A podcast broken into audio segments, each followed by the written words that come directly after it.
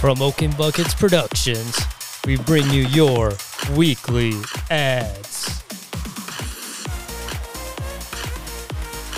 Sports, entertainment, and bullshit.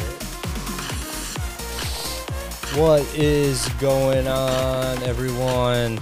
Weekly Ads is back. Coming at you from the Giga Cave. Giga Tony here. And with us, Austin, what's going on? Oh, you know, man, just another day in paradise, living the dream. Shit. Speaking of living a dream, going to some quick news, some quick bits. Earlier this year, um, on an episode, me and Dylan were on. I think I might even talk about you off show. MLS and Apple TV did basically a streaming service between the two of them, NFL Sunday Ticket esque.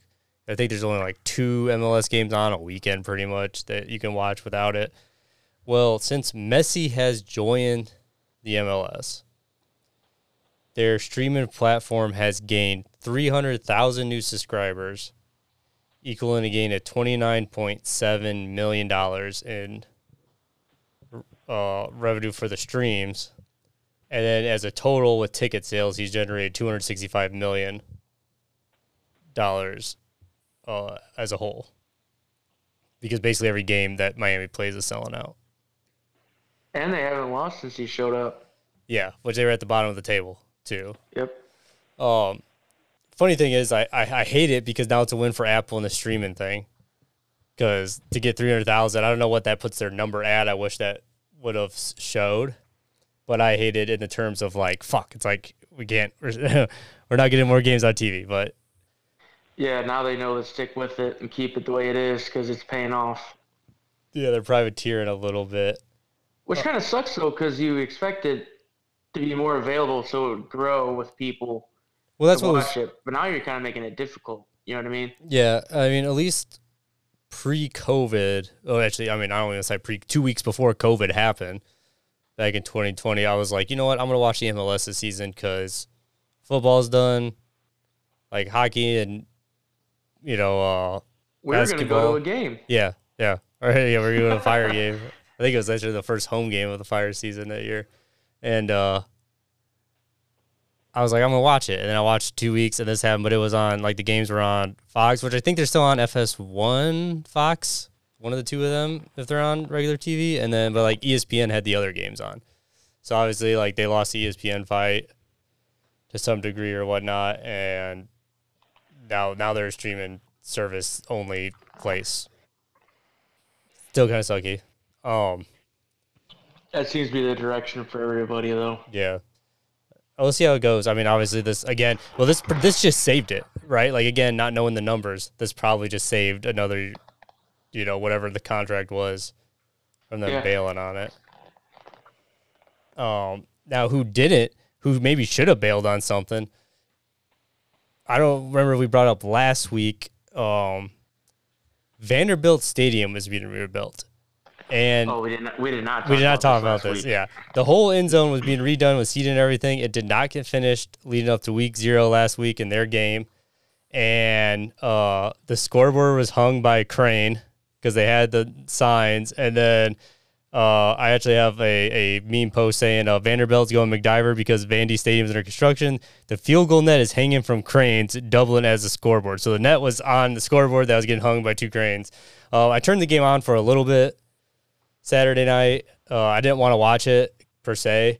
I just wanted to see if they showed a shot, and the shot was down the end zone, but I could see like black fencing, like you know chain link fence with black covering on it. I was like, well, but there's the end zone that's not The finished. construction site Yeah, type of yeah, fencing. yeah. So I was like, well, that's that's the that's the unfinished stadium. And then I saw like the memes with this with the inclement weather because it it looked like a rain delay. I'm just trying to figure out who failed and what for that to happen. Yeah, because I don't You know when it, you know when the season's starting. And I don't think Tennessee had bad weather, as far as I know. Um, where like other projects throughout have uh, had issues, but that's uh sure interesting. Um, one more fun fact before we dive into college football. Actually, about two because I want to bring up with you. Um, rookie of the year chase is going on. Leading rookie of the year contender Corbin Carroll for the NL rookie of the year becomes the first rookie since Mike Trout to record 20 plus home runs and 40 stolen bases. Now, Carroll and Trout are the only two rookies to do this since 1977. It's been a long time. Yeah, Steinbeck got someone good, and then also um, Acuna has like 40 home runs and 60 stolen bases or something like that, or 30 and 30, 30 and 60. He, had, he hit his yeah. 30th last night as a grand slam. Yeah, after he got married, so he's got the 30, the 60, first player in history to do that. Cool as stolen two, bases. Two rings. Yeah, two t- rings. Two rings. Um, you know, stolen bases being more relevant in baseball today is pretty cool. Well, it helped out that they changed it where the bases are closer to add more excitement. So it helps out. The the two inches doing it. Hey, that's a lot. Yeah, yeah. Well, I mean that pitch clock I mean, forces. that's, that's, that's a good size. Two inches is yeah. good size, man. Yeah, you do you do a lot with that, but like a lot of damage. The big thing too, I think, is the pitch clock forcing pitchers to concentrate on two things in a shorter time span. Because without that pitch clock, we probably would not have these stolen base numbers. Like, well, we wouldn't because they would have happened last year. Right. Yeah, especially like and you know, this isn't a Acuna healthy or not sort of thing. This is just saying as a whole, if two players between Acuna and Corbin Carroll, they both have hundred stolen bases in total. It's like yeah. That wouldn't. There was I don't think that happened last year. Like I'm I hate to say that that didn't. So no, there's no way he would have got sixty last year. Yeah, it's it's just cool shenanigans happening right now because everything. It's making the whole game more exciting. Um, well, they're also keeping it in the playoffs now. I just saw that they're gonna carry the pitch clock into the playoffs because I know that was talk of whether or not. oh yeah, they would test it or not. But you have yeah, to now. Keeping it. Yeah, you had. I think it would hurt too much to take it away yeah. after eight months of, or six months of playing with it. Um, waivers also happen, and I'm just curious of your take on some certain players, uh, because they all relate to your favorite team, the White Sox. We know that Lucas Giolito got traded from the White Sox to the Angels, uh, along yep. with another pitcher uh, from the White Sox. They both got waived by the Angels and picked up by the Cleveland Guardians. And then Clevinger, another starting pitcher for the White Sox, who you also stated you were kind of proud that they kept him, has now also been waived by the White Sox. Uh, yeah. What's your take on maybe both of those? As in, like, are you surprised that the Angels? Well, the Angels thing's different. What about? Let's go with Clevinger first. Yeah, I would say the Angels thing's different. They thought they were going to compete. Uh, the Clevinger one surprised me quite a bit because honestly, he was probably he had the lowest ERA on the team, and he seemed to be probably the best pitcher this year. And we had a team option. So, granted, with the whole no, I mean, we just got a GM or whatever, and uh, Chris Getz. Yep. But so that was a decision made outside of that, and I was very surprised that we got rid of him, considering our pitching is trash. Because if you look at our offense generally, like against the Orioles series, I was looking at the stats. We weren't too far behind on them in certain categories, but our ERA was like twice as much. Yep. So our pitching was bad, but he was one of the better pitchers we had. Yeah. So them doing that really caught me off guard. I guess they're getting ready for the off season. But it wasn't like I mean, yeah, he, he had like a ten million dollar contract or something or something like it was it was it was like low teens. Mm-hmm. But it's like, why wouldn't you had the option for next year? Why not just finish off the year? Yeah, that's kind of that's interesting. Yeah, especially with an option, that's interesting. Yeah, he's got the option for the next year, the team option, but they decided to go along with that, which is I, I don't get. You know, there's other players on the team that they should have probably got rid of over him because of how they're playing. Granted, when they traded Jake Burger who was the best third baseman we had with control. You know, yeah. So it's like, I, I a lot of questionable decisions are being made. Yeah, and the sucky part is being a new GM coming into it, and all this shit happened. Now you're like, fuck. Yeah, you know, I mean, he was a former White Sox player. I don't, I don't really know how much experience, if any, he has. So it's going to be interesting. One of the first things he should do, though, is get rid of Grifol. I don't think he's a good manager. Uh, I'd rather have Ricky Renteria back. I'm still like I'm thinking of just one of those like people who like it'd just be funny to see Ozzie come back. I would love Ozzie Like, to come back. that And just- if you were to talk to a lot of White Sox fans, we would love to have Ozzie. Well, I feel like talking about even him, you know, because he does the Spanish broadcast, and he's also on the NBC Chicago sports booth, you know, post game, inter, you know, booth half the time. So it's just like, he's loved by every. you, you know, he's in the game, he's all that. So like that'd be crazy. Um, do you have anything else on the Sox? Do you want to add real They quick? suck. Is that yeah? They- They, they, I mean, I did win some money the other day on them though, so they got got away with okay something. with that. Um, Yeah. one funny thing, just go back on the Angels, them getting rid of Giolito. They got rid of uh, Hunter Renfroe too. They got rid of a bunch of other guys. Mhm. Bought and then sell at the next possible point at the waiver deadline. But this is selling without getting anything in return besides cap space. Well, that was the crazy thing too. You know, it's like you would expect. Like Ohtani was a big subject at the trade deadline because, you know, they weren't doing they weren't doing well. Then all of a sudden they were doing good enough, and they're like, "Hey, we may be able to make a run." And then Ohtani has to have Tommy John, so he's no longer pitching, and all of a sudden they cr- they crashed, and now they're selling, and they got rid of a lot of players that they picked up and now the Guardians are in the same boat the Angels were before because they picked them up, trying to make a run, being five games back at the Twins, I think. So the Angels, I don't think they know what's going on, but I think I know it's kind of separate from the whole waiver thing.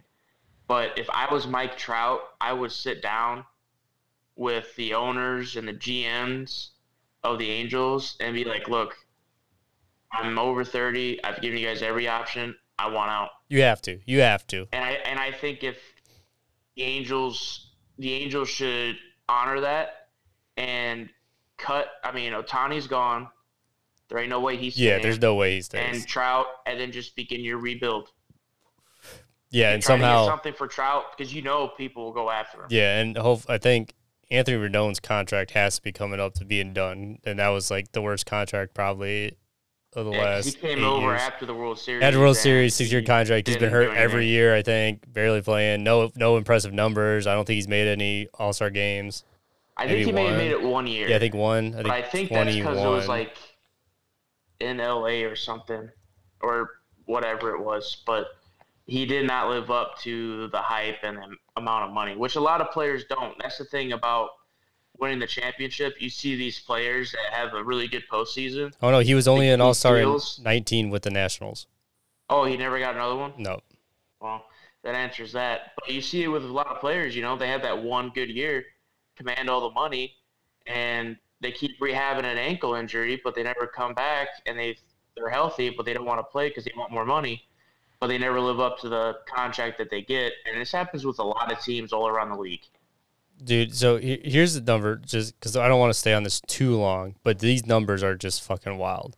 So we're gonna go start at we're gonna start at 2016. Actually, we'll, we'll go we'll go his whole his whole thing. I mean, yeah, 2016 because he because he played 98 games in 2013, 153 and 14, 80 and 15. So he must have got hurt then. And then 2016, 156, 2017, 147, uh, 2018, 136, 2019 with the World Series, 146. Th- Now here's the Angels numbers. 20, 52. So he played pretty much the whole season then, but there's only like 60 games anyway. 20, 21, uh, we did lose a month of the season, but we still mostly played a whole season. 58 games. And then, or no, 21 was a strike 21 or 22? 22 was a strike. 21 was a full season. Yeah, the strike was last year. Either way, he played 58 and 21, 47 and 22. And then so far this year, he's played 43 games. So he hasn't even hit 100. He hasn't, he hasn't hit 100 the He whole, hasn't even hit. he hasn't even half. 75. Yeah, he hasn't hit half. He's playing less than 50% of the games for the last four years. I think he's got two and he's years making and he's making all that money. Yeah. It's like It's kind of wild. uh do I have a quick number? real- Yeah, 7 year 245 million. Was what that contract was. So, Seven year, two hundred forty five million yeah. for him to do absolutely nothing. Yeah, to basically just not be there. So crazy. Um, getting back to it, we are going on to college football. We had week zero. We had our picks of our ranked games. We were two out I of forgot. three. I forgot all about that. Yeah, we were two out of three. Uh, we've got Notre Dame correct. They beat Navy forty-two to three. Yeah, I expected that. USC, we were correct, 56 to 28. Uh, we both called for the Florida upset in Utah. That did not happen. Utah won 24 to 11. Florida killed themselves. I'm sure they did. They Um, they they made a lot of mental errors in that game last night from what I read and saw. Um, I mean, how do you have two guys with the same number on the field? How do you not notice that? that's what they do. Um, funny off news off ranked teams. Uh, Nebraska played last night. Uh, we're currently Yeah. recording Friday 9 1. Um, they played last night, lost in the final four minutes of the game. They were driving down the field, threw an interception. Minnesota drove down the field, near interception in the mid zone. Uh, great catch by a guy, outstretched leg, got the left foot down before the right foot went out of bounds. Touchdown. Uh, Nebraska had the ball, or Nebraska fumbled it, was the first turnover. They gave Minnesota the ball to score. Then Nebraska got the ball back, started driving. Quarterback throws a ball in the middle of the field, picked off. Minnesota's running. Uh, they're on like a fourth and one, I think, or it might have been the drive. You know, there's a face mask. There's all sorts of shit, like just problem after problem after problem. Minnesota walks it off with a field goal. Uh, everybody hates Nebraska's new coach now. The internet was just like, there's just so much shit today talked about, and it was hilarious. Uh, They're already they already don't like. uh Oh man, what's his name? yeah, I can't remember his name, but he's from the Panthers from last season. Yeah, I know earlier. he, he was from Baylor, went to the Panthers, and there. Yeah, whatever his name yeah, is. but th- Matt Rhule. Matt Rhule, that's Yeah, it. and then uh, and he signs these massive contracts because he signed with the Panthers for like five years or something like that. Uh, post Rivera, and then now, yeah, I think he signed a five year with Nebraska or something like that. I was just like, dude, this dude just gets these wicked contracts. Like, I don't know how he And does they're it. spending a lot of money, Oh, they're re- well, they're redoing. football. Yeah, they're redoing the uh everything. like the yeah the workout like all that shit and it was nice i seen that on busting with the bros but they were checking out so will compton was talking shit to taylor Lewan about that because uh, once once they get their new thing they're gonna be balling Well, like you look at some of the stats, like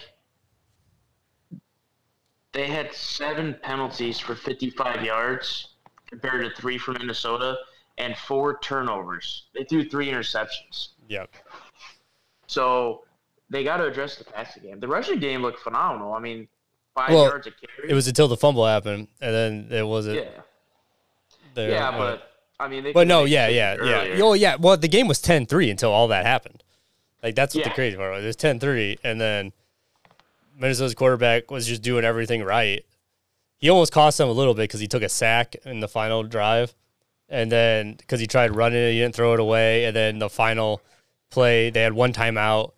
Running back took the ball, took it like almost ten yards, and then got him in a good field goal position for the field goal kicker. yeah, So you figure, you know, you can't really.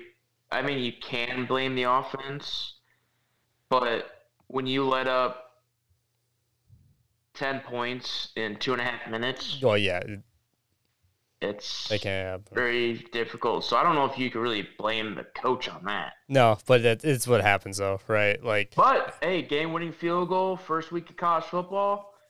Hey, it's back. yeah.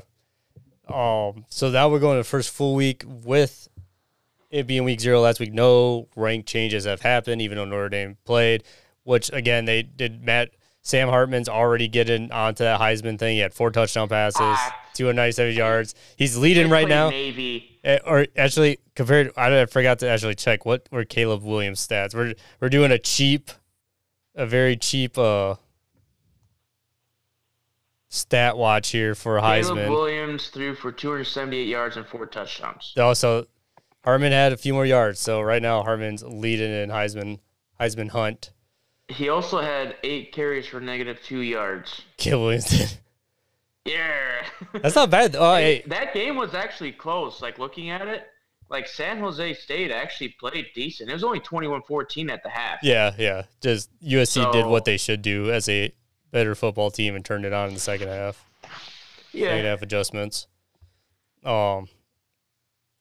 So that's as a Heisman hunt's going right now. So going into week one, we have a slate of 23 additional ranked games to go over.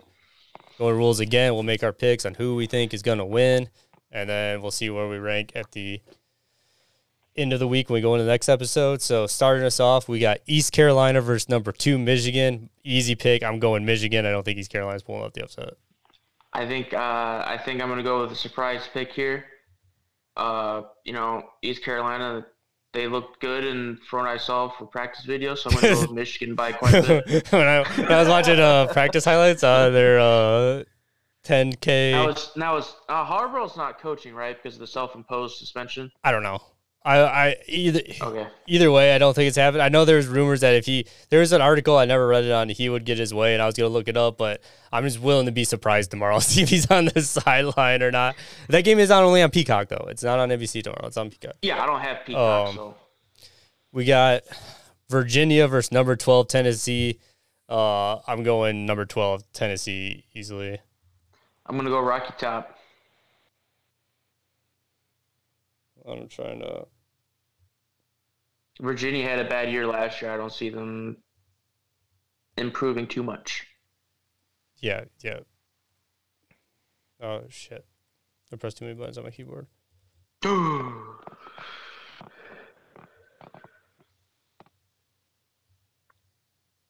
My light, my keyboard light keeps going out. Uh, we have Deion's Colorado Buffaloes versus 17 TCU. I feel like an upset's possible, but this is the first time this Colorado unit has played together. But TCU's gonna have a new quarterback. I think uh it's crazy, but there's that part of me that I think I'm gonna go with Colorado for the upset. wow, really? I, I think I'm just gonna go that route. I think that's the only upset I got for this weekend is that one. But I am still gonna go TCU just because I I think we're gonna see what kind of coach Coach Prime really is, but I think even with the new quarterback, it won't be an issue for TCU. yeah, yeah, I agree on that. I agree on that. I that that's I don't think they lost too many players from last year either. I think they mainly lost like they lost the one big wide receiver, I think, and the quarterback, yeah, and Duggan, So, and then maybe that running I back. mean- the running back might have been a senior, but I don't remember. I don't know. Either way, because Colorado has 87 new players. oh yeah, no, that's what I'm saying. and only Like three returning That, starters. that's the thing. Like this is a this is as rebuild. If you can rebuild a college, somehow Deion Sanders pulled it off. Uh, with his son at the QB helm. So I don't. I I agree with you. It's total craziness, but I think here- uh, here's the thing for TCU too is that the quarterback for TCU, you know, Duggan left. This was the quarterback that played was a starter last year before he left after spraining his knee. yeah, yeah, And Max Duggan just took off. took o- yeah, he place, took over. Yeah, He so wasn't even the first choice. no, yeah. So I think I think TCU will be good. I I'm just very curious at Colorado. If they win, I'm like cool. If I'm that, wrong, it's that would be a game that I would put money on Colorado. It's a very. I'm, yeah, very curious how this Colorado King goes out. Uh, Arkansas State versus Oklahoma. I'm going Oka- 20 Oklahoma. I'm going. I'm going. Uh, it's gonna be difficult for me not to also choose the Sooners. They're Uh, favored by 36. yeah, that's that's tough. Um, Utah State versus 25 Iowa. Man, This one's actually pretty tough. it is tough. This is one of those ones I had circled. I'm gonna say Iowa just because they're playing in Iowa. Yeah, I'm I'm gonna go with Iowa as well because they are Iowa, and even though they might only score 14 points, it's gonna be enough to win the game. Um, Ole Miss versus Mercer. I'm going Ole Miss. Yeah, I agree with that. Uh, Portland versus that's 22 Ole Miss. Portland versus 22 Ole Miss. Uh, Portland versus 15 Oregon. I'm going Oregon. I don't know what jersey they're going to wear, but I don't see Portland beating them. Uh, I'm gonna go with Oregon. I think they're gonna be wearing the black unis because the Pac-12 got buried today. Mm. True, true, true. Um, number three, Ohio State versus Indiana.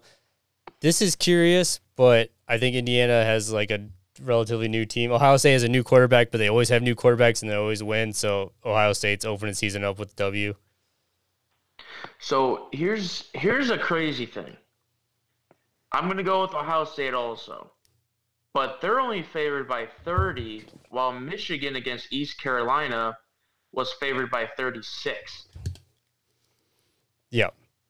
So that's a it's a they think it's gonna be a tighter game than what it could be. Yeah, I, I think it could be according to what Indiana brings to the table because, you know, but they're not that two years ago team. That two years ago team, yeah. I would have bet on them. Um, but they're not. But Ohio, Ohio State just finds a way. But it, would be cool if it's a game. Um, oh, I, you I know, hope it is. Especially if Ohio State's well, the thing is too is it the Ohio State situation where maybe it's like the starter starts, but he's like not good, and then the second starter comes in because you know they always have like three good quarterbacks anyway. Yeah, I yeah. But Marvin, Mar- yeah, Marvin, Marvin Harrison Jr. going to try to get it on his game to uh, be top five next year in the draft. Yeah, I, you could win the Heisman. Oops. Um, we got Boise State versus number 10 Washington. Michael Penix from Indiana, that team two years ago. I'm going number 10 Washington, easy. I'm going to go with number 10 Washington also. Uh, That's only a 14 point game. Yeah, I, Washington. I think because like if Boise State could come out and do what Boise State does, it could be a close game. Is Washington overranked? Maybe uh, compared to last year. Too early in the season for them to know until they actually play some yeah competition. But this is this is the one. This should be the game though that shows if they are or they aren't. Yeah. You know, like it, is it going to be a close game? Are you going to whoop them? What's going to happen?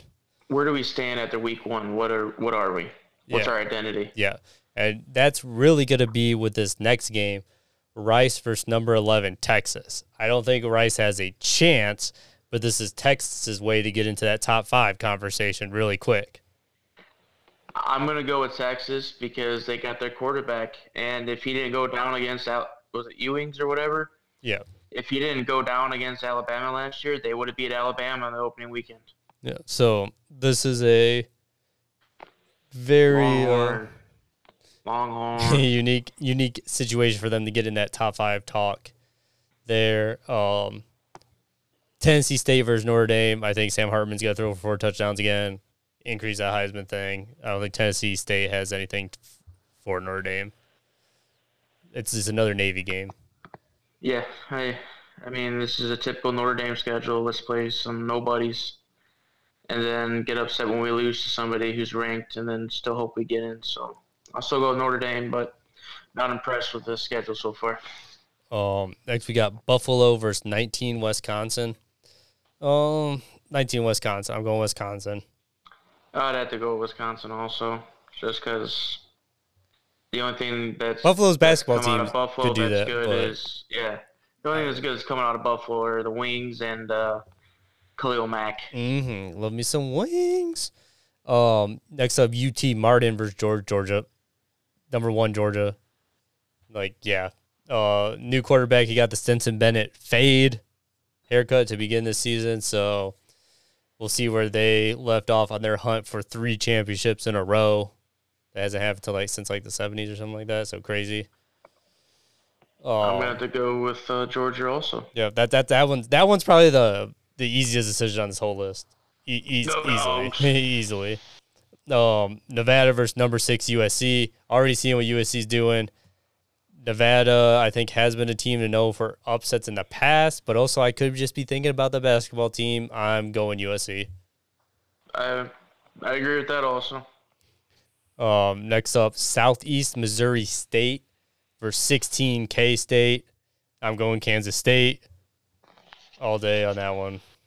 I would have to also considering they're the reigning Big 12 champs. I think. Yep. Yeah. Better be in TCU. Yeah. Uh, next up, New Mexico Lobos versus the 23 Texas A&M. Uh, man, I don't know. This we're looking here A&M minus 38 over under 49 points. I think A&M. You know what? A&M's getting their shit together this year. I'm going to go A&M.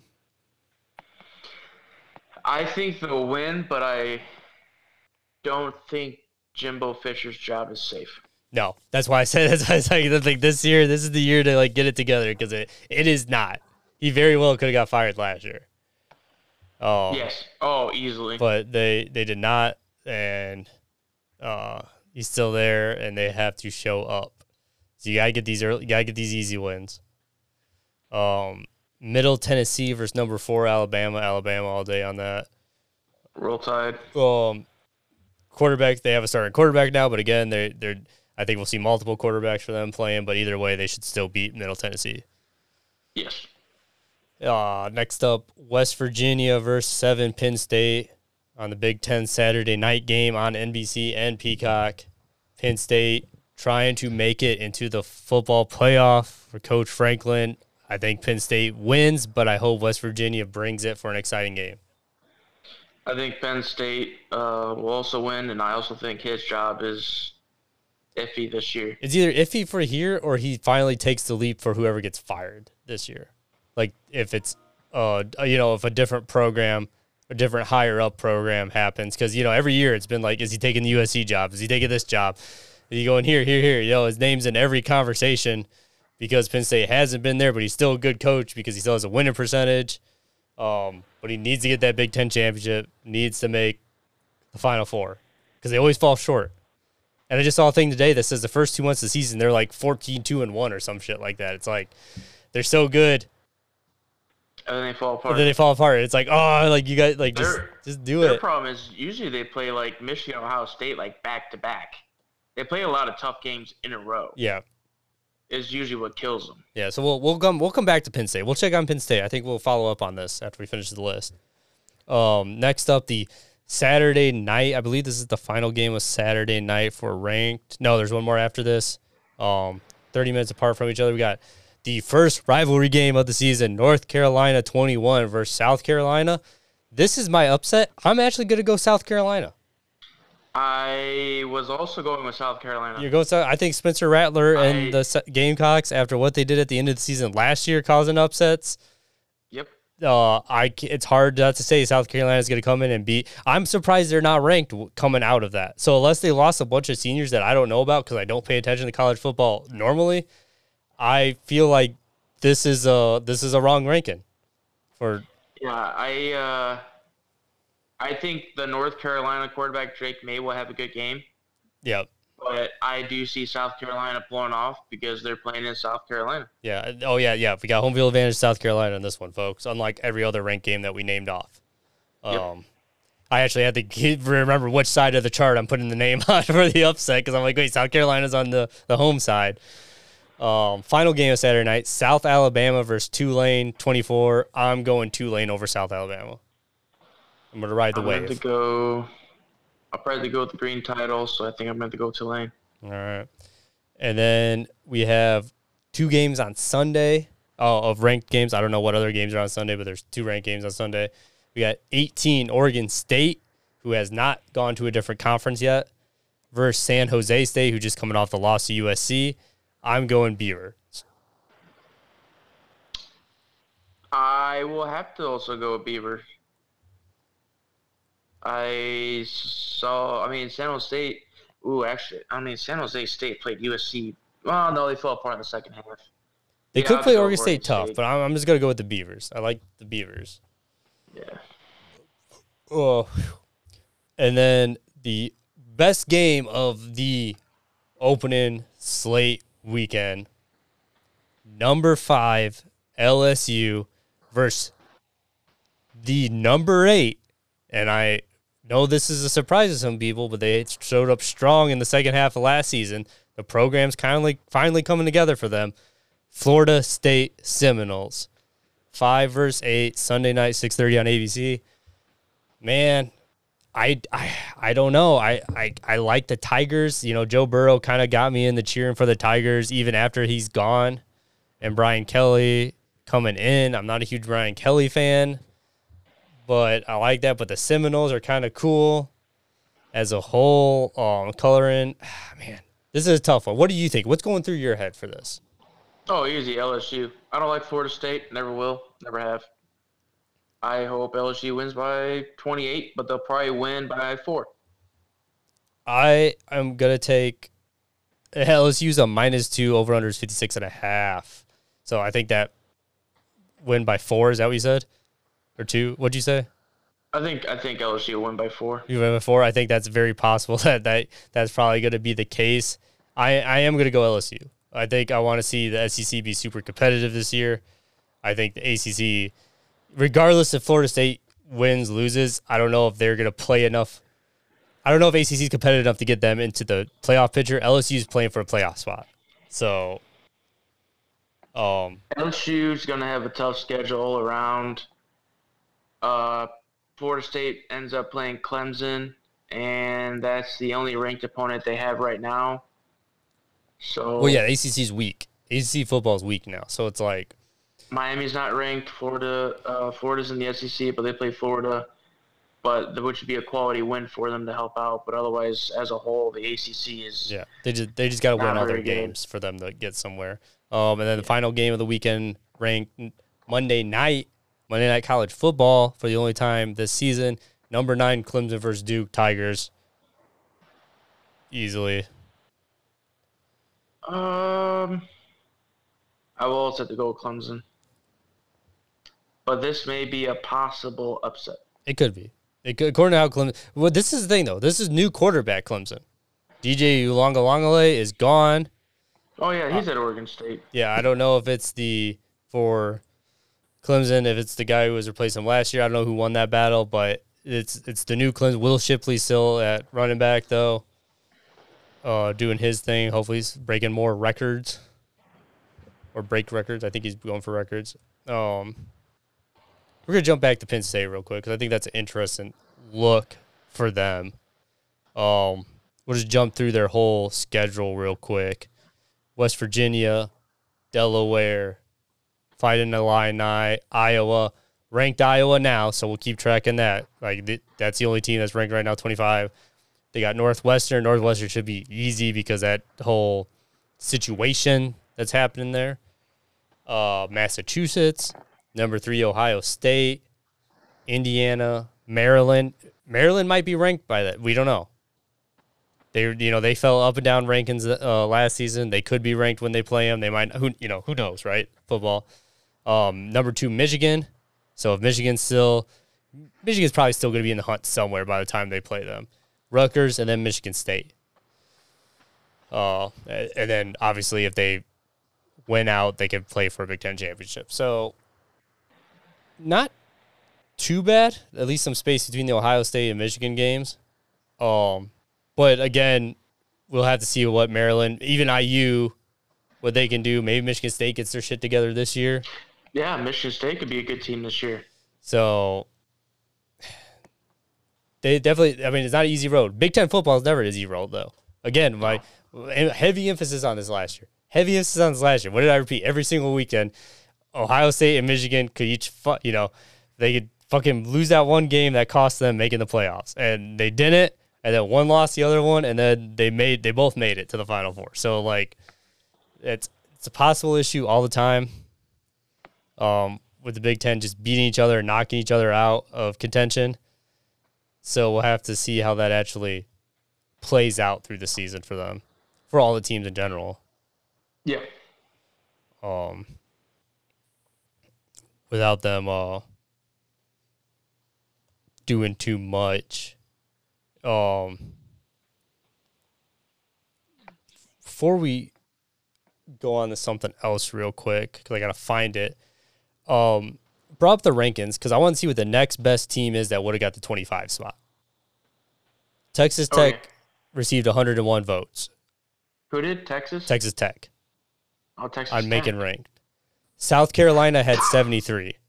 they're the next, and then uh, UCLA, and then University of Texas San Antonio. Blah blah blah. Not worried about the other one. So Texas Tech, so South Carolina wasn't far off. So Uh, they're technically twenty seventh. yeah, It's only six spots back in North Carolina. That could, that's why that could be the that could be an upset. yeah. It's a point point wise. There there was a sixty points difference between them making Iowa. Iowa had one hundred thirty one points on the votes. So they were very very close to making it. Um, and this is all through the AP top twenty five that we're looking at. We're not looking at the FCA FACA coaches poll or anything like that. Um. The funny thing is, we talked about uniforms yesterday, uh, last week, and I saw an article this week of 2023 uh, college football uniforms, and I was like, "Cool, we talked about that. I'm gonna make sure I remember to bring that up." And I have found it, and it is loading right now, and we can get some pictures going. Um,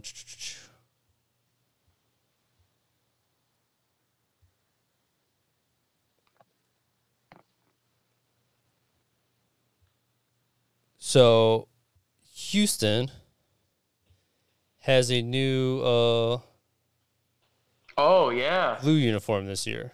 yeah, it looks awesome. Very uh, Tennessee or Houston Oilers. Uh, let's say Tennessee Yeah. Titans, but I mean, same thing. Yeah, especially with well, especially with the Titans wearing the Houston Oilers throwback instead of Houston wearing the throwback. The Tennessee Titans are Yeah. wearing the throwback. I know there's Well, some. Titans were the Oilers, so that's well, why. well, that's why that's why there's some great. dramas between. They're like, who gets the throwback? Does the franchise that's still there get it, or is it the franchise that? Uh, Well, then, I mean, if we go off that, the Baltimore Ravens should be wear, wearing the Cleveland Browns throwbacks that'd be dude. That'd be so dope. because they they they moved from Cleveland, and then the Indiana, or I mean, they're not the Baltimore Colts, but the Indianapolis Colts should get the. Oh, I guess there wasn't any. Well, I guess there was or whatever, but Okay, I just sent you the website we were looking at, so we both got it. is it a show Florida's black unis? Yes. So they got that. So going down the line. So they, they added to this since I looked at it earlier this week. So it starts off with Houston's Houston's blue ones. But guys, that's exactly what it looks like. It's Houston Oilers throwback. Nothing It too crazy. just that. Uh Florida State's got a new uniform, but it's just honestly Nike's new Vapor Fuse uniform. It's white. It looks exactly the same as their other ones. I don't think there's much different. Um Purdue is rocking the classic uniform combination, the days of Drew Brees. I like I like that jersey a lot. Yeah, it's a very good look. It's clean. It's clean. I did like the train track helmets though, but I do like these helmets too. I thought train track helmets were cool. Um, Yeah, but uh, usually these are gonna be like a one game type thing. I well, I think these are at. I don't know if these are one game or these are actually just the new uniforms all along. Well, I know the Florida ones are only like a one game. Yeah, so I don't know yeah, if these the- are just like a special. I mean, we'll find out. yeah, yeah, yeah. Um, yeah, that, that this actually might be produced full blown blacks. Oh, that's cool too. Turn this down. Mississippi State, the Bulldogs got new maroons. Um, they look the same as last year, but they're quote unquote new, I guess. I think the helmets are different. Yeah, feeling yeah. Uh, the look what features a lock. That wasn't the yeah. logo they had, was? No, no, it said state or something on there. But it says, yeah, the locked MSU logo pictured the 25th anniversary of their SEC West championship in 1998. Um, they're wearing that against the Kentucky Wildcats this season. Uh, Florida Gators, they're dubbing these uniforms saluting those who serve. They're wearing black uniforms accented by the orange and blue. Awesome. Um, yeah, they look cool. They look cool. I wish they. I mean, the basketball team I think has already done this for this. Are so are so clean. Oh yeah, with black or with blue and orange popping on it. They, yeah, they look cool. Um, on 11 4 2023, they will be rocking those. Uh, the Terrapins blackout uniform, which they've already had. Uh, they changed it up. Now it just says Terps on the helmets and like a red cursive. I think they missed it. if they would have done the state flag in some way on there, that would have been way better. Well, I think that's what they normally do, so I think they just changed it. With a black helmet. Yeah? I, I think that's what they had. Because they said they revamped them. But I'm saying there's like a way for them to do something else. I mean, the flag on top's. I mean, they got a cool flag. Yeah. So if they would have stuck with that or kept that somewhere, that would have been that would been pretty sweet. But hey, Yeah, yeah, that's what it was last year. Was the like they just their normal helmet scheme is the flag on the helmet for all their uniforms, I mean that helmet's perfect. and then this would this would technically be be deemed different than what they wear all the time. Um, the Buckeyes got a gray alternate that they're wearing. Um, 11, 11, 23. Interesting fact: they're twelve, they're fifteen and two wearing alternates at home, and seven is consecutive wins. So they might as well just wear alternates all the time and not even wear their regular uniforms. Yeah. Based on based on that, just based on that stat, fifteen and two, like just wearing wearing the alternate, it's like, hmm, okay. Oh, FIU, Florida International University, is doing a some of the cool ones. Miami Vice themed black with neon pink on it and neon blue.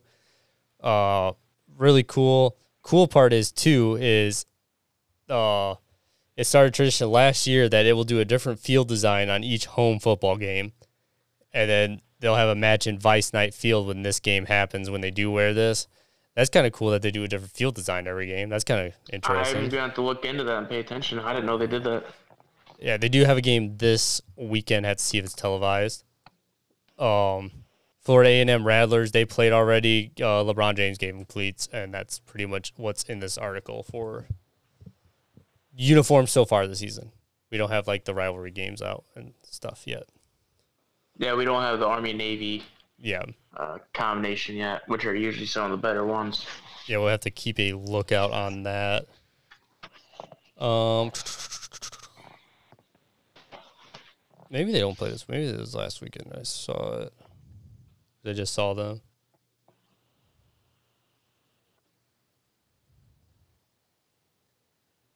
Yeah, they played last weekend. I think televised. Or Florida International.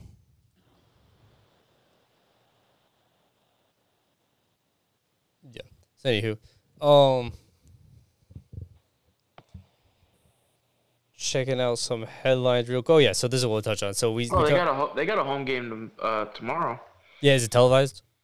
It's on ESPN Plus. Oh, so we can see what see what that field looks like, and well, probably actually knowing that maybe a good portion of their games might be on the ESPN Plus. I think that they're playing at a weird time too. So, uh, yeah, they're playing at five thirty. Hmm. Yeah, they got two weeks in a row. They play on ESPN Plus. nice. So earlier we were going through this schedule. We talked about the death of the Pac-12 Not anymore. because Stanford and Cal, two of the remaining teams in the Pac 12, along with SMU, the surprise. That's like the surprise pick of the draft. That's Mitch Trubisky, Trey Lance, uh, Anthony Richardson levels of surprise right there. That SMU also got invited with them to join the ACC, the All Coastal Conference is what people are calling it now. Um, I'm I'm not surprised because like I knew like I knew Stanford would go somewhere, but I still would have thought these schools maybe would have tried doing some Big Twelve shenanigans.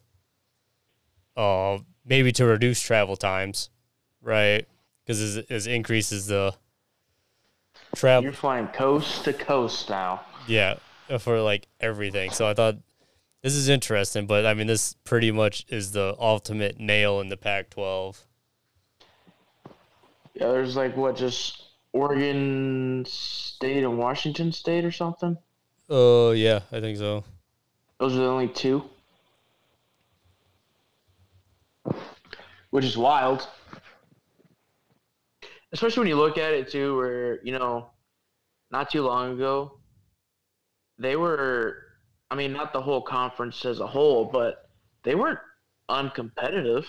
Well, they've well, they've always been competitive, and even like football wise, I think with the rise of Oregon, specifically, not that like USC football and UCLA football are things not to recognize as great football colleges, but Oregon with Chip Kelly came onto the scene with their They went crazy to a championship game against Auburn. yeah, you know, like you know, they came on the scene and had this offense that was scoring fifty points a game, and the uniform combinations. You know, all of a sudden you had Oregon fans across the country because you had this new team that was you know fun to watch, crazy, you The know, uniforms crazy were awesome. uniforms. You know, crazy, you the know, field was awesome. just like like all of it. yeah, you know, it just became like, oh wow, Oregon's just like football school now that's in the name, and every you know, for the most part, they're still trying to. Bo Nix is there now, trying to also play for a Heisman. Um, Yeah. again, his final final year, and you know they're trying to do something, but they're in that same talk every year with some of these other football schools that we talk about. Whereas you see like football schools in the Pac-12, like UCLA and even USC, who have fall out the last few years.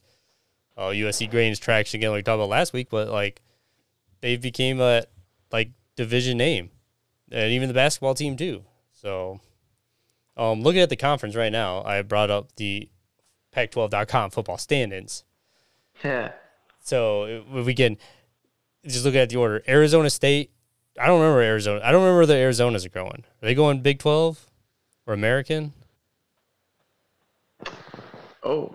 I don't remember those, but I know USC's going Big Ten. Utah is going Big Twelve. I don't remember Utah either, but like Cal's going ACC, Colorado's going Big Twelve, Oregon's going Big Ten, Oregon State's still there, Stanford's going Arizona Arizona State's going to Big 12. Yeah, Arizona State's going Big Twelve. Uh, Stanford's AC, UCLA's Big Ten, Washington's Big Ten, and then Washington State. I don't know yet. I don't know where they're going to go.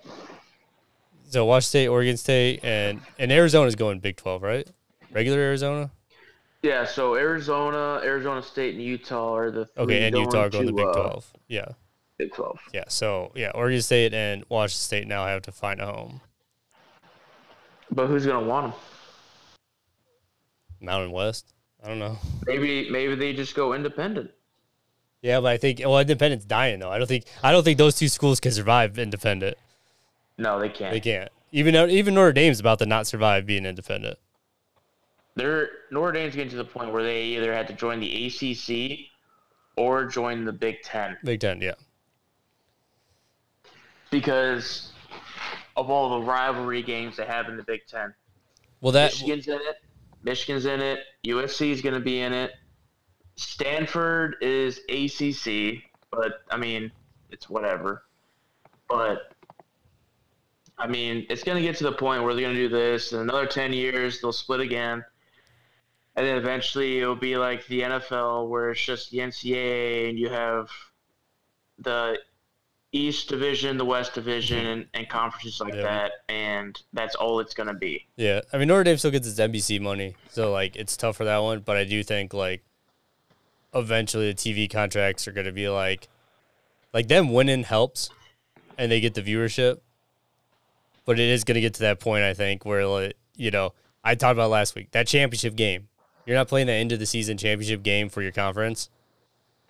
That's gonna be it's gonna matter somewhat, especially if a bunch, especially even though we expand the playoff to twelve teams, and you're trying to get that home game, and Notre Dame gets a home game over a team that maybe played a conference championship and won, you know, and they become a seven in, uh, instead of a six, and Notre Dame's a six. That's gonna cause our some. argument every year That that's gonna cause a lot of big problems. because Uh, they don't play a championship game. Yeah, so I, I think getting getting that home field advantage, if if they get it over a team that plays it, that a lot of schools aren't going to be happy. So And the only time they did, they lost. Yeah, Yeah. They had to play. They played Clemson in that COVID year. yeah. So it's I think it's eventually uh, it's getting closer closer to that point. I think where they're going to be like, hey, you just need to like you can still have your rivalry games, but you're going to just you just gonna have to do a conference. Um. It's crazy that you mentioned it too. Was it seems more like the TV and media companies are controlling a lot of these shifts than anything else. Well, it is. Well, I mean, and, and like I said, um, I mean, it all comes down to money. yeah, and it was probably I mean, this colle- was colleges are like multi-billion-dollar businesses every year, whether people want to admit it or not. yeah. It's not. It's not even schooling anymore. Well, it's a business. And football's the most money, but the uh, you know, Big Twelve killed themselves the moment the moment they brought up the word streaming for college football. Like, do I think? Here's the thing: like, is there there's going to be games on Peacock. We already just said that Michigan's playing East Carolina, eleven o'clock at Peacock, but it's one game. Um, I'm sure the other games we'll have to see this weekend how it produces itself. See if you can watch the other games that are live. I'm sure you can on there. Um, but there is at least one exclusive game, and then we know the Big Ten Saturday night game is going to be on NBC and Peacock, right? But it's not solely on Peacock. Like there's still games on TV, right? Vice versa, whatever Pac-12 deal was, I think was even heading towards that Apple route, which is not going to give you any, you know, unless you're playing on ESPN and you got that Saturday night game, that six o'clock window game or an ABC game you're kicking your games off television. Like you have a Pac-12 network, right? But like, or, the Oregon games on the Pac-12 network. yeah, yeah, yeah. Some of them still are. Yeah, they're still going to be just like Big Ten Network has games on, but you're definitely not helping yourself if you put like that's going to be your spot for football, right? Was going to be streaming only. So I think a TV deal there, whatever it was going to be, is just not going to work out, and that's what ultimately uh, killed it. Because there's just you know there's just not enough time slots on a day for every game to be on ESPN or Fox or ABC, NBC, CBS. But Yeah. you you know, but we all know that certain games are on certain or certain you know conferences have their channel like for their prime time, just like Big Ten Saturday night. I keep saying that we're not paid. I wish we were, but you know that's just how it is. Um. So we'll see again. RAP Pac-12. See the final R- Pac-12 championship of the year for all these sports going to happen this year. Then on the next year with the uh, everyone going elsewhere. Um, I do not have anything else unless you can think of anything you want to touch Um, on that you've seen me see throughout if the I week. have any. Let me see if I have any screenshots of stuff I saved. Um. No, but I just got a, cra- a couple crazy stats I did see. Ooh, let's do it. Uh, Austin's crazy stats. So, out of 25 starts in the NFL, out of 25 starts, Justin Fields is 5 and 20. Yeah. JaMarcus Russell Yep. was 7 and 18. Yeah. I saw that too. It's uh And the other crazy thing I saw, this is a baseball one, was Kyle Schwarber is the NL strikeout leader at 160. This is a couple weeks ago I saw this, or like last week, earlier this week. And Eugenio Suarez, I'm sure I messed that name up. He's the American League strikeout leader at 162. Now these are batters, not pitchers. yeah. Tony Gwynn, during the 90s, the entire decade, only struck out 188 times in 10 years. The and the uh Baseball now is just swinging for the fences. yeah. Well, Carl Schwarber's like up there in home runs, bottom in batting average, up there to strike out. no, but But he's doing what he's supposed No, to do no, the DH, I guess. dude. He's just supposed to hit dingers. No, no. So the funny part is, I ran into a random Phillies post on Facebook the other day, uh, and it was it was a fan. It's a fan page, right? And a fan posted and said. I know some of you hate Kyle Schwarber being the leadoff guy, but fuck you because he's good at home runs and walks. And guess what? He walked tonight and got on base. How do you like him now? And I lost it, man. But like, I mean, yeah, he's he's not having a great year like he did last year. That's No. I mean, well, fuck, that whole team isn't because Trea Turner's finally doing good now. Um, so that is that's hilarious. Like that baseball stats be wilded. Like just to touch Well, on that. That's an insane one. yeah, yeah, for sure. What is that? Like you said, it's it's a lot of there's a lot of heavy swings, and if you're a home run hitter or you were paid to hit, um, and because of analytics, right? Like the bat's heavy, the swings are heavy, and you get a lot of strikeouts. Uh, going back to Fields and JaMarcus Russell, that's uh that's a tough one. That's a tough fan done for any Bears fans to swallow. And I know some people look at it and be like, because there's a talent level. Marcus Russell never watched tape. Yeah, he never watched tape. So that like that's the thing. There's stuff about JaMarcus Russell you know, and there's stuff about Justin Fields you know. So you gotta you know you. I know like the defense comes in from fans being like, well, you know, so and so is a coordinator, not having weapons, this and that. Might be, and it might be true, right? Maybe Marcus like, Russell. don't don't get me wrong either though. I'd rather have Justin Fields any day. Yeah. Well, that's the thing, right? Does does it does it come down that JaMarcus Russell was the ultimate underachiever though? What was what was JaMarcus Russell's receiving corps? That's what I was saying. Like, what what You team? what I mean? Yeah. What was his defense like? What was his running Still backs like? Yeah. Oh yeah. Well, that's the thing though. So Tyson Baguette, Bagent, Bagent, whatever, seventeen made second string. His story's wild. I was watching preseason. I saw his stat lines from the Indianapolis game the week before. I was watching the game this Sunday a little bit.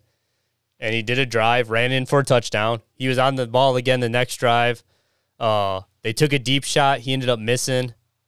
And then he threw an interception right after that uh, off a fumble recovery for the Bears.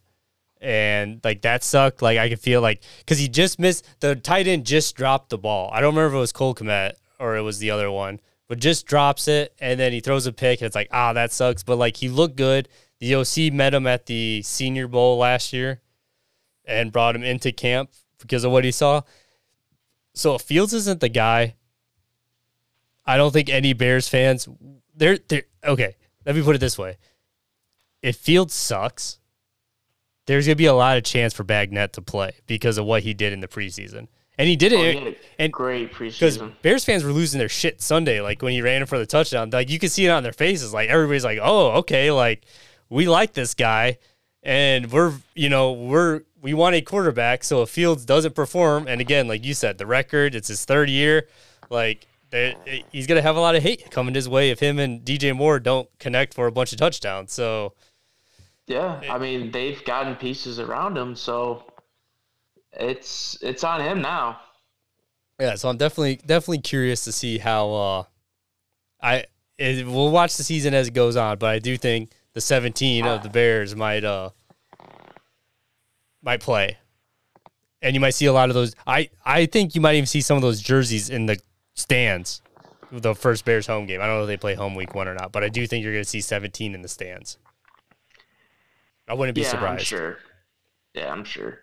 But I looked at that Raiders team with uh, JaMarcus Russell. I think I got a sneeze coming on. I'm trying to hold it. Uh, I looked at that team with JaMarcus Russell in 2007 when he joined. They It's had trash. nobody. It's trash. They had nobody, and they went four and 12 in his first year. Um, funny thing I learned real quick. I was listening to the New Heights podcast with the Kelce brothers. I decided I'd check out this year, and they just kicked off their second season episode drop today. So I'm gonna try listening to them all season long. But funny thing is that, uh, they talked about the Eagles Kelly Green jerseys because they brought the Kelly Greens back from the '90s this year. A lot of people like them. They're selling out, whatever. Travis Kelce's uh the like the best selling Phillies merchandise item right now is Travis Kelce's Kelly Green jersey, but the women's one. So he is heavy handed with the ladies. Jason or Kelce? Jason Kelce, yeah, Jason Kelce's jersey. The Kelly Green jersey is number one merchandise item is the Kelly Green Women's, women's Jason one. Kelce yeah, dude, they're Wow. they're killing me. If you guys have a chance, go check out their podcast. It just shows that women like them big boys. Dude. No, I'm just kidding. Well, they made some jokes where like Travis Kelce was saying like maybe they're like buying the women's one because like they know like it just fits me better. There's like extra stitching because like, I got some big titties too. Like, it was good. I don't want to like give away all the good shit from their conversation, but I was cracking the fuck up. Like it was worth a. It was it was a good listen, but I was, I was dying. they're they're they're a good duo together. Yeah, but yeah, yeah, Jason Kelce. Kel- Well, then I went to look it up, and his his actual men's one is all sold out of pre-orders on Fanatics.com. Um. Well, I mean, Kelce is. Oh no, he, I, he's already Eagles. buku popular, and then I think He's this like, podcast, longest tenured. yeah, thirteen years, I say he's one of the longest. something like that, and sure. then highest rated center on the top 100 because they talked about that today. So like I'm just spitting facts that they said today. Um, but like I didn't, you know, just already popular. Got the documentary dropping on Amazon uh, this month, and then also this podcast between him and his brother has obviously gained popularity. Already, you know, they they had three episodes and they were top sports podcasts because of the between the two of them. So and and the crazy thing is they're like polar opposites. Yeah, and listen to that. It's Jason's his dad that's playing football and doing the best for his family and this and that, like the responsible one. And then Travis is this single guy who's doing whatever he well, wants. He will. He's trying to get to. so he, it's even better. Well, I, I sent one over to our friends after uh, it came out that he gave he tried getting Taylor Swift his number by giving a friendship bracelet with his phone number on it, and he oh, got shut yeah. down. And I'm just like, I can't. I don't have any bad ideas on flirting with girls. If that was Travis Travis Kelce's idea, okay, was somebody as popular as her that yeah. can write a song about him. Yeah. And that's what he thought that, was the that, right They thought like that. His sneaky self was like, "I'm gonna get I'm gonna give her this friendship bracelet with my phone number on it. Like, okay, like I no bad ideas. Um, hey, ain't got nothing to lose. I don't know if Taylor Swift would be the one I'd want to date. Well, yeah, I mean, I think I think he was just taking it as it was. Um, but yeah, that was uh that was funny. But yeah, then even more so, there's more shit that I've seen clips of them talking about like pop culture stuff. And Travis, surprisingly, Travis doesn't know much about pop culture, and Jason's the pop culture guy. So he's always teaching Travis shit about that. So I think that's kind of funny and surprising too. So, uh, kind of cool. But yeah, fun listens. Um, but cool guys. And we'll obviously see if the Eagles and the Chiefs can collide again for a Super Bowl this season. But they also play each other in the regular season this year too. So I, say, I think they play in the regular season. Yeah. So that's going to be uh, something to look forward to. And, and that's, that starts Thursday. Yep, Thursday with Chiefs, Lions. So we will give you at least that score. Maybe we'll touch on some NFL predictions. I don't know. We'll we'll figure it out. See how well the college I, things go. I have the I have the Lions beating the Chiefs week one. Huge win for the Lions if they beat the Chiefs week one. Huge for that franchise. I, Huge for that team. Dan Cam Dan Campbell, coach of the year. It will. We'll see. And with that, we're signing off, and we will see you guys next week and see who wins.